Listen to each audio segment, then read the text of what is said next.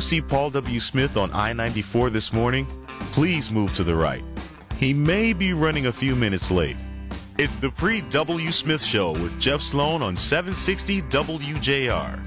All right, good morning. Welcome back. Listen, good news. You're not going to see Paul W. on 984. He's been here warming up, getting ready for his show in the 6 a.m. hour and beyond. Paul, Paul is, uh, he's ready. He's been focused on his show. And, you know, Paul W. just does such a great job. We're not concerned about Paul being here and being ready. He's ready, guys. He's more than ready. All right.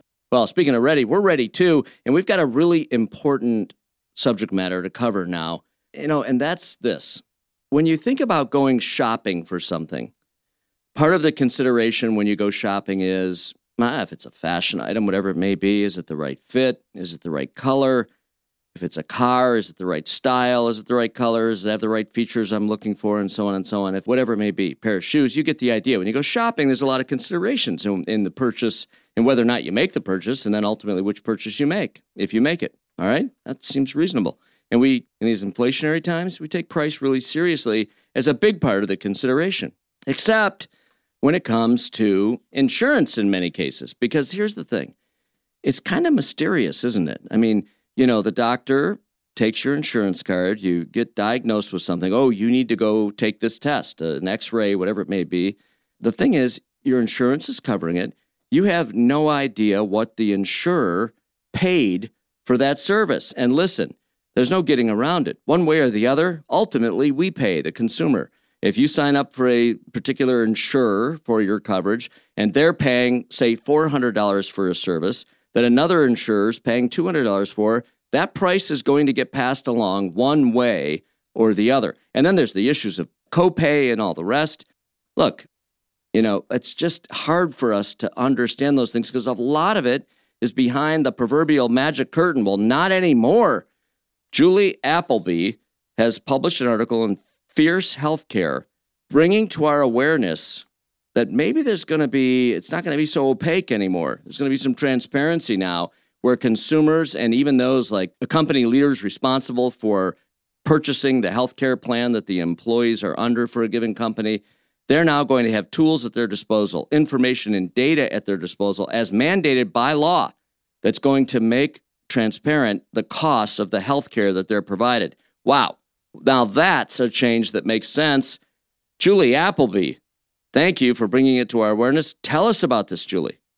This is very interesting because these prices that insurers now have to post starting this month, basically, they have to post all the rates that they've negotiated for care. So that's at every hospital, every clinic, every imaging center, every doctor's office, even uh, across the board, except for, for some prescription drugs that you pick up at the pharmacy counter. Those are not included, but just about every other negotiated price is going to have to be posted publicly. And why is this a big deal? Well, it's because these prices have long been secret, right? I mean, you don't know oftentimes how much it's going to cost for you to get care until after you get that care. And that's unlike pretty much any other market and even employers you know and they're the ones who are paying the bills a lot of times even employers tell me that they often don't know what kinds of negotiated rates that their insurers or their third party administrator folks have negotiated for them yeah isn't that crazy yeah, it's a little weird. Think about it. If you went to the store and you right. find out how much you paid until after you checked out at the at the counter, exactly. That, that's a little unusual, right? So,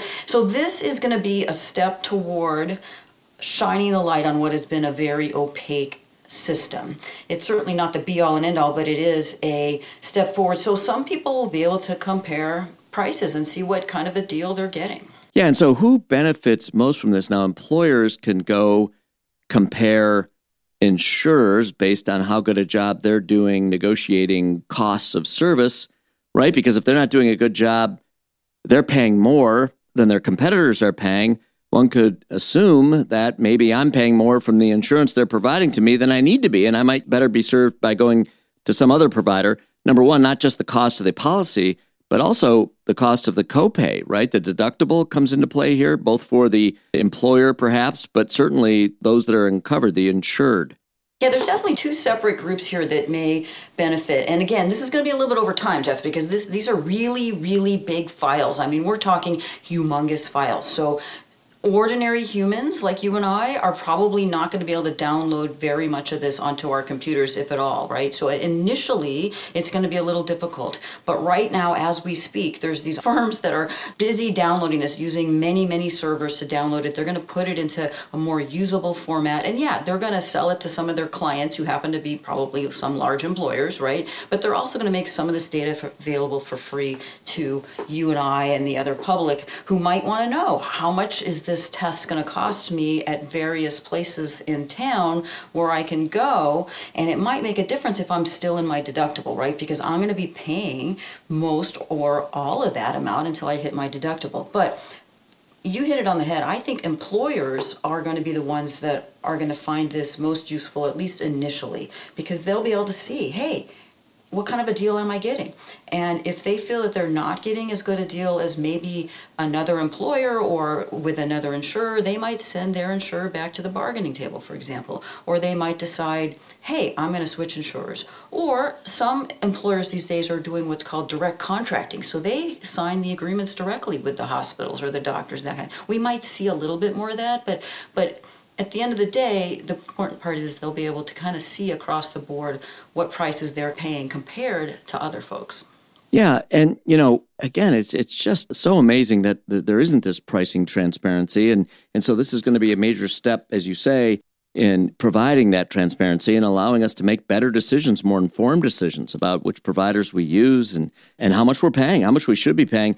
You know, uh, what was it? The uh, you mentioned in your article a recent study by the RAND Corporation, for example, shows that employers that offer job based insurance plans paid on average 224% more than Medicare for the same exact services.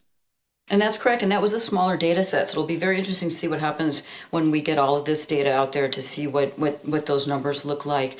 And again, price is just one thing. So whether this drives consumer behavior or not is a big question. And what it does for prices going forward is also a question. We we've never tried this in healthcare before, right? It's been pretty opaque. So there is a lot of thought that this will drive competition. It may slow price increases. It may result in lower prices in some cases, but you could see it could also, in some areas, have the opposite effect. If you're a provider and you see you're undercharging compared to your competitors, you might raise your prices. So it's still, I think, up in the air exactly how all of this will play out, but it'll certainly provide a lot more information to folks uh, about the variation, the very wide variation in prices that exist out there for the same services.